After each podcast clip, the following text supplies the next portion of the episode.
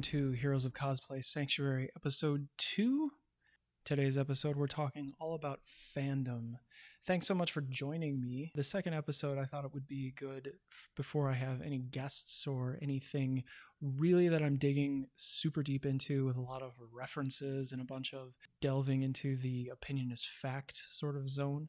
That this would be a good place to start with something like that. If I get myself started on opinion is fact, um, I'll probably be talking for like four hours, so we won't go too far into that. Just for me to say that there's a lot of content that exists for cosplayers or otherwise. You begin to use the opinion of the person talking as the baseline for fact. There may be facts involved, but that some of the information that you're getting isn't very well researched, that can lead to a lot of confusion. And it can also make people leery of what they're listening to. It's kind of a listener beware situation where you're putting a lot of your faith and your belief in what you're hearing based on who you know, who you like, and who you trust online. So make sure whoever you're listening to has some value for you and your belief system. So, whatever I'm going to talk about, basically my opinion at this point. This is only the second episode. I haven't established myself as an expert in anything. I don't consider myself an expert in anything. I'm not a therapist, I'm not a lawyer, I'm not an accountant. I'm I'm not really a motivator of any kind in the professional world. I'm I'm no one thing. One thing I do know a few things about is business. Another thing I do know a few things about is digital marketing. I know a little bit about theater. I know a little bit about how to perform. I was a performance major for a while, once upon a time. I've done some theater. So I do have background. I have about 18 years of doing uh, a wide range of entrepreneurial assets and a wide range of business assets that I use to produce this podcast provide information for you in the form of an opinion based on many, many years of observation. So, with that, let's talk about fandom. There's a fellow who I met not too long ago. His name is David Meerman Scott. He has actually studied fandom, and I'm not here to pitch him or his book that's coming out in January. However, if you do want to look him up, go and find his book. That's great. Um, it's actually not called fandom, it's called fanocracy, something to that effect. He goes deep into how being a fan has really created a culture. I believe that it has. That being a fan is something where you can find people that you agree with a topic on, regardless of where you come from, who you are, what your background is. Like, you forget about all of that. You identify with this person who's with you based on that one thing that you're there to do together. So if I go to a Metallica concert everybody around me is at a Metallica concert. Why? Because we all love Metallica. That's that's why we're all there. Maybe you don't like Metallica. Maybe maybe all the people listening to this can't stand them, but the person that I'm next to at that event loves them. It's the same thing with cosplay. So if I go to a con, why am I at a convention? Why am I at Comic Con? Why am I at Dragon Con?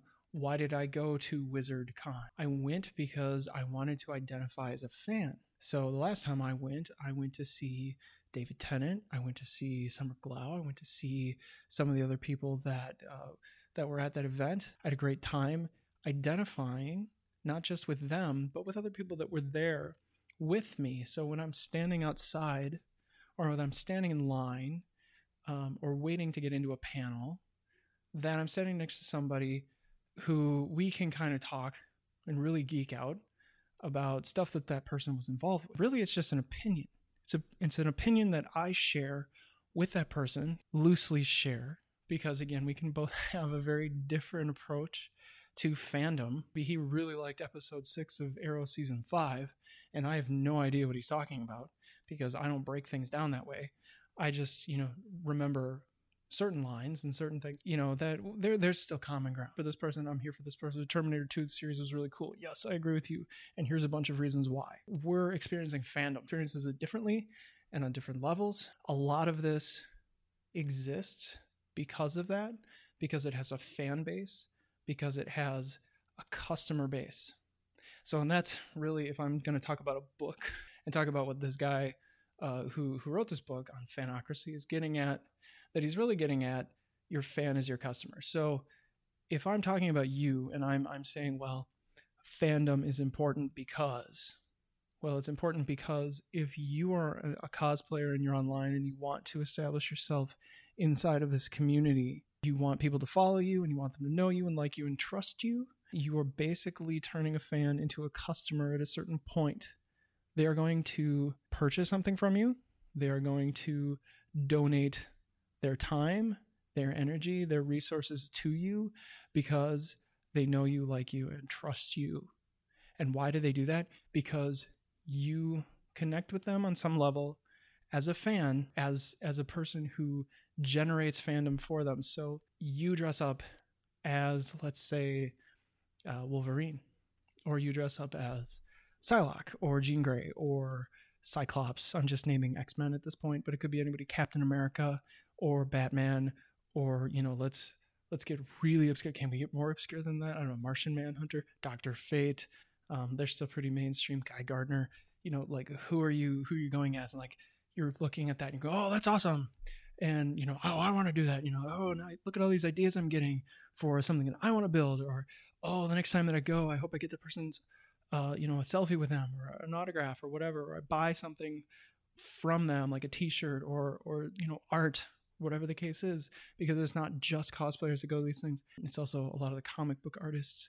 It's a big venue for artists in general. Anybody who's related to the industry. It's very derivative. It's very inclusive from that standpoint. From a from a perspective of a fan, that it's on both sides. As a cosplayer, I'm dressing up as the character that I want to portray because I want to identify or I want to connect. But then somebody looks at me dressing like that and they connect with me and they say, oh, well, I can relate to that. And that's really cool. I'm not dressed up, but I'm still connecting with that. So there's still, there's like all these levels of fandom that are happening as you're, as you're both looking and as you're performing. So you, you have to be a persona. It's a, it's a very undefined persona. It doesn't require that you memorize a bunch of lines. It doesn't require that you're really on all the time in terms of performance when you show up in a costume, there is a certain level of expectation, and you do create a certain level of a fan base, either for what you represent or for you, because people start to know you because they've seen you online, because they've seen you at conventions, and you start to circulate yourself. So you become kind of this middleman as a cosplayer between what they originally came for. I liked Stan Lee and Jim Lee's version of X Men uh, growing up that was something that I identified. And then they turned it into a movie, and I identified with those actors and actresses Famke Janssen, Hugh Jackman, Patrick Stewart, the original X Men people that were on the uh, that were in the movies. Followed them around. Of course, we you know go to IMDb.com. You find out other movies that they were in. You go to watch those, or you find out that Hugh, Hugh Jackman was like performance of Oklahoma. So you're like, ooh, that's interesting. You know, let's watch Hugh Jackman sing and dance and do all these silly things or you know let's watch uh, Mis because we know Hugh Jackman's in it. In that sense, where they're they're in they're involved in that industry, then you see them at a convention or something like that. Like oh my God, Patrick Stewart's coming to a convention, I have to go, and you you show up, and then you see all these other people dressed like him, and you're like, ooh, I gotta get my picture with it, and then you start to think, well, maybe I could do that myself.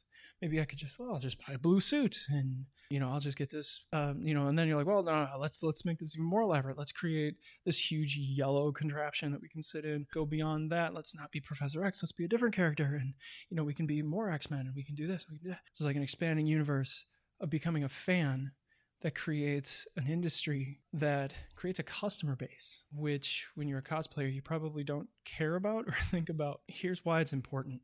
It's important because as a cosplayer, you're either doing this for fun or you're doing this because you want to generate something else? You want to monetize what you're doing in some way, or at least break even because costumes are expensive. You know, whether I'm going to spend $100 on a costume, I'm going to try and make my own, you have to buy something. You have to buy the materials, you have to buy something to put it together, you have to buy the equipment, 3D print everything, or you have to go and find somebody to do that for you and commission them and build a custom suit that fits you or you have to sort of go between those two things, which is what I like to do, which is buy something and then alter it just a little bit. Still give credit to the person who made it, but just add or subtract, or you know that you have to kind of tailor it a little bit to make sure that it fits you.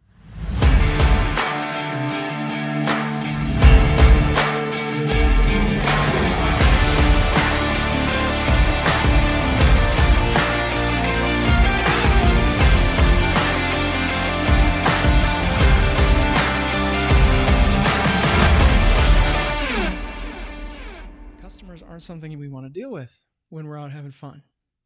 But every single person that comes up to you in some way is your customer. So we're not in, we're not in marketing, we're not in sales. This isn't you're not there really to sell yourself unless you really do buy into the cosplay as a brand, cosplay as a form of digital marketing or regular marketing, and that you really are there to circulate yourself and in some way either grow your uh, acting presence or presence and ability to sell something or your presence and ability to to get into one of these landscapes of cinematography of creating videos videography photography like there's something that you're trying to build whether it's credits behind you or whether it's you're trying to get into something like commercials theater whatever performance that you're trying to do and that this is just building a body of work for you. Everybody who comes up to you, everybody who says hi, starts to get into that realm of PR and marketing, and it starts to become a customer base. So anybody that approaches you, you hand them something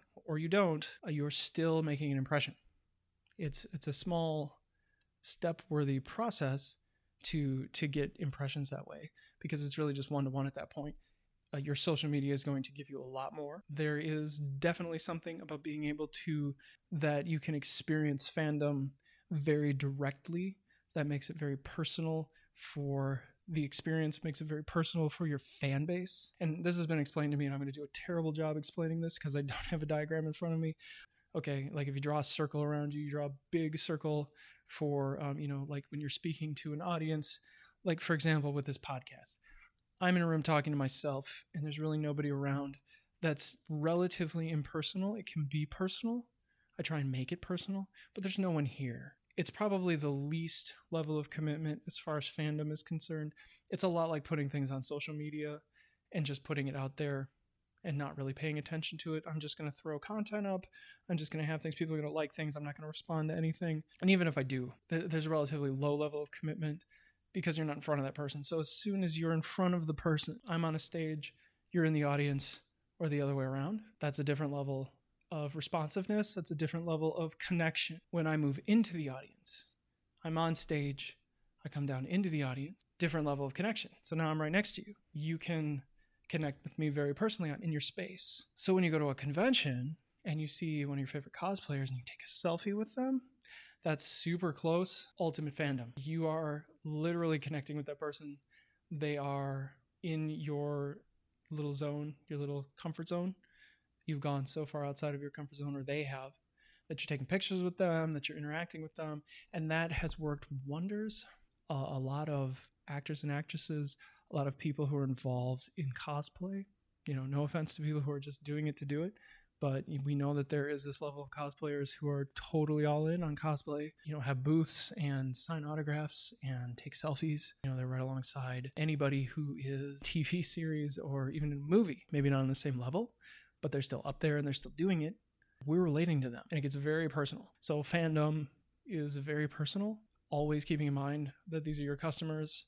These are people who know you like you and trust you. How you conduct yourself with that with all of that trust that is really in your hands at that point.